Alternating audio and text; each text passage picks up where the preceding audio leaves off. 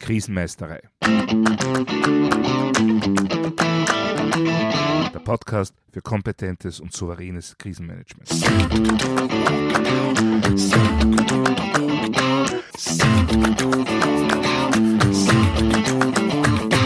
Hallo, ich bin Thomas Prinz von krisenmeisterei.at. Ich helfe Verantwortlichen, Krisen souverän und kompetent zu meistern, damit diese nicht zu ihrer persönlichen Tragödie werden.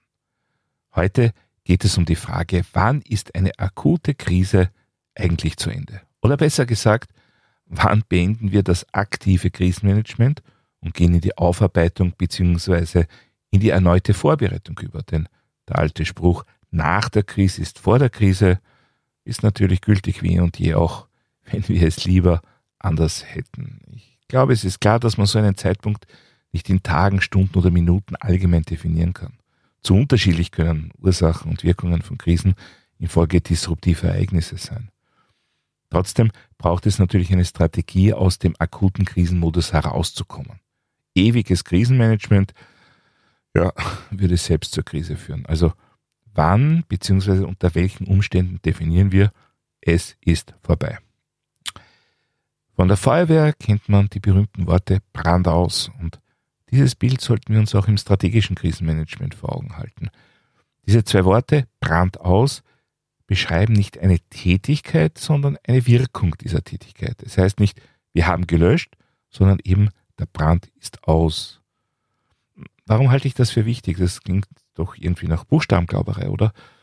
Nun, aus Erfahrung weiß ich, dass dieser kleine, aber feine Unterschied sehr schön beschreibt, welchen Fehler manche Krisenmanager in der Praxis machen. Vereinfacht könnte man sagen, sie tendieren dazu, Ursache und Wirkung zu verwechseln. Was heißt das konkret? Wenn wir die Leitung eines Krisenmanagements innehaben, dann ist ein ganz, ganz wichtiger Teil davon die sogenannte Lagearbeit. Darüber habe ich schon mehrfach gesprochen. Wir müssen laufend Informationen über die aktuelle Situation einholen, darstellen und bewerten. So entwickeln wir Handlungsoptionen, entscheiden uns für die nach bestem Wissen und Gewissen besten Möglichkeiten und geben entsprechende Anweisungen zur Umsetzung. Und genau da entsteht mitunter ein durchaus gefährliches Problem. Um Optionen entwickeln und bewerten zu können, müssen wir aufgrund der vorhandenen Lageinformationen eine Projektion in die mehr oder weniger nahe Zukunft vornehmen. Wir wägen ab, wie unsere Anweisungen den weiteren Verlauf der Krise beeinflussen könnten und wählen die vorteilhafteste Variante dann aus. Das heißt, wenn die Anweisungen erteilt werden, haben wir selbst als Verantwortliche ein mehr oder weniger genaues Bild davon, wie sich diese Maßnahmen auswirken sollten. Ja, aber nicht wenige Führungskräfte nehmen diese Vorstellung dann als gegebenes Fakt und bauen, durchaus mit besten Absichten, ihr weiteres Führungsverfahren genau auf diese Annahmen auf. Richtig wäre es aber, auf Rückmeldungen bzw. neue oder weitere Informationen zu warten, um zu überprüfen, ob die erwartete Wirkung auch wirklich einsetzt.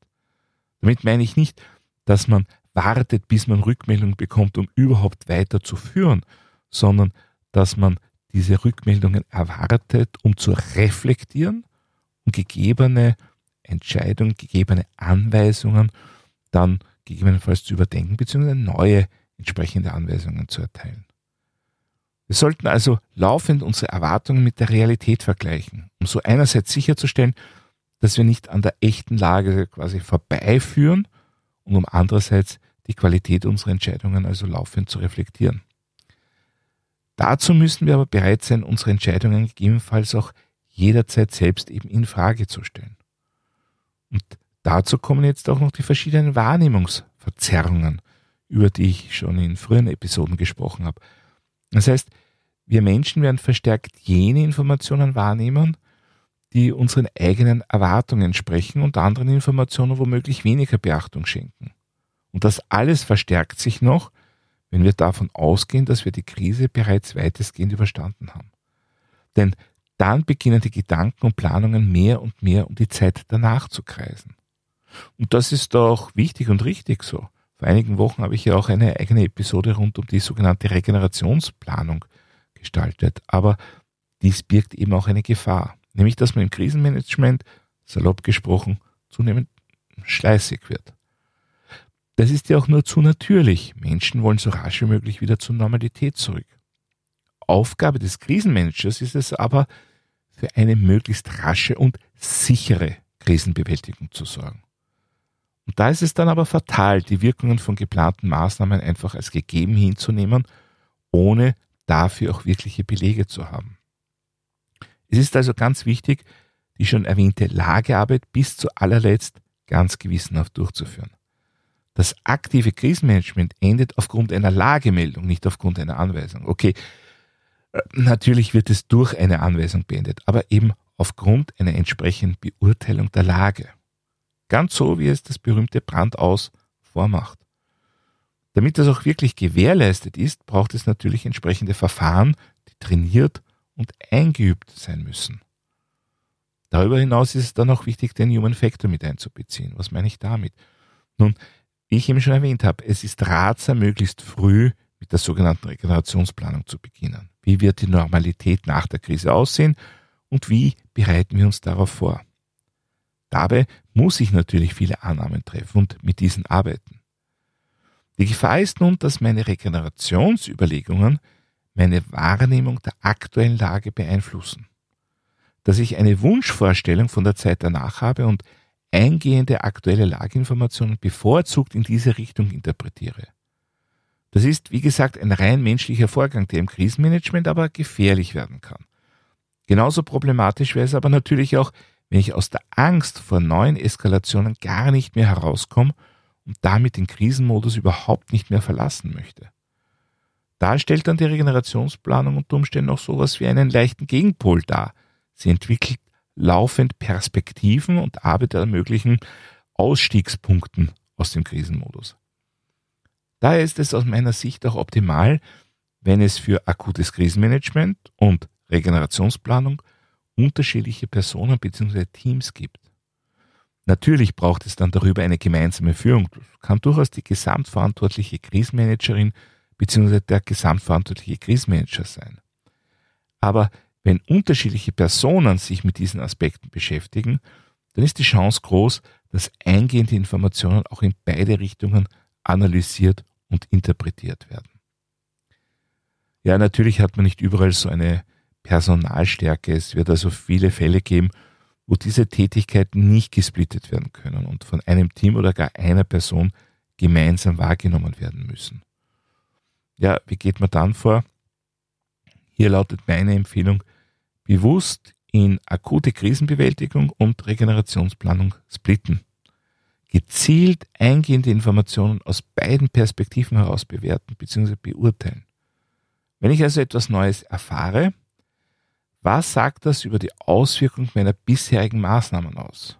Was sagt das über die Auswirkung des ursprünglichen Ereignisses aus? Ja, und welche Auswirkungen hat das auf mein in der Regenerationsplanung entwickeltes Zukunftsbild? Diese drei Fragen muss ich mir immer wieder stellen und ich muss sie mir gleichrangig stellen. Dabei wird die Lageführung bis zuletzt beibehalten. Alle Informationen werden dokumentiert und visualisiert.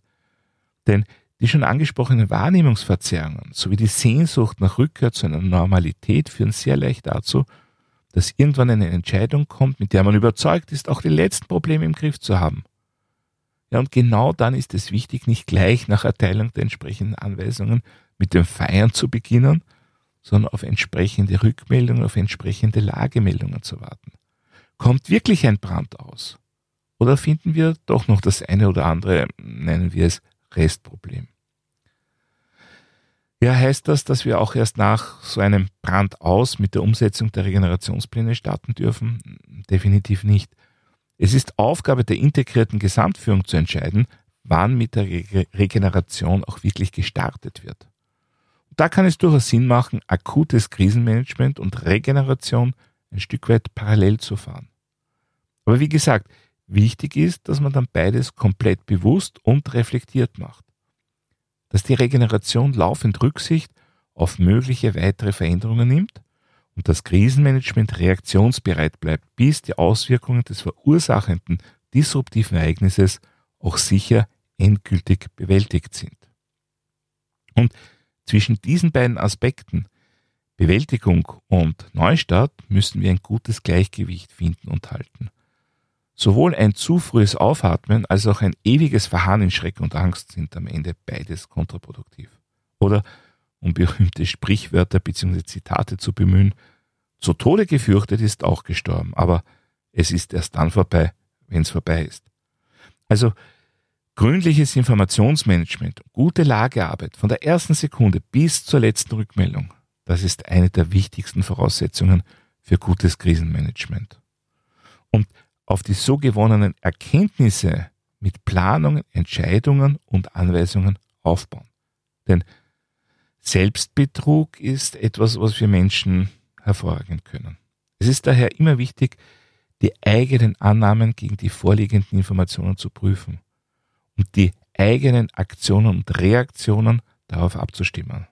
Denn um noch einmal zum Vergleich mit der Feuerwehr zurückzukehren, kein Feuerwehrkommandant fährt nach Hause gleich nachdem sie oder er einen Löschtrupp in das brennende Haus geschickt hat. Auch wenn sie oder er davon überzeugt ist, dass dieser Trupp ganz sicher das Feuer löschen wird. Es ist selbstverständlich, dass man wartet, bis die Meldung Brand auskommt. Und diese Selbstverständlichkeit brauchen wir auch im Krisenmanagement. Kein Krisenmanager, keine Krisenmanagerin, auch nicht die Besten der Welt haben eine allwissende Kristallkugel. Wir alle arbeiten im Krisenmanagement unter Unsicherheiten. Das gilt es zu akzeptieren.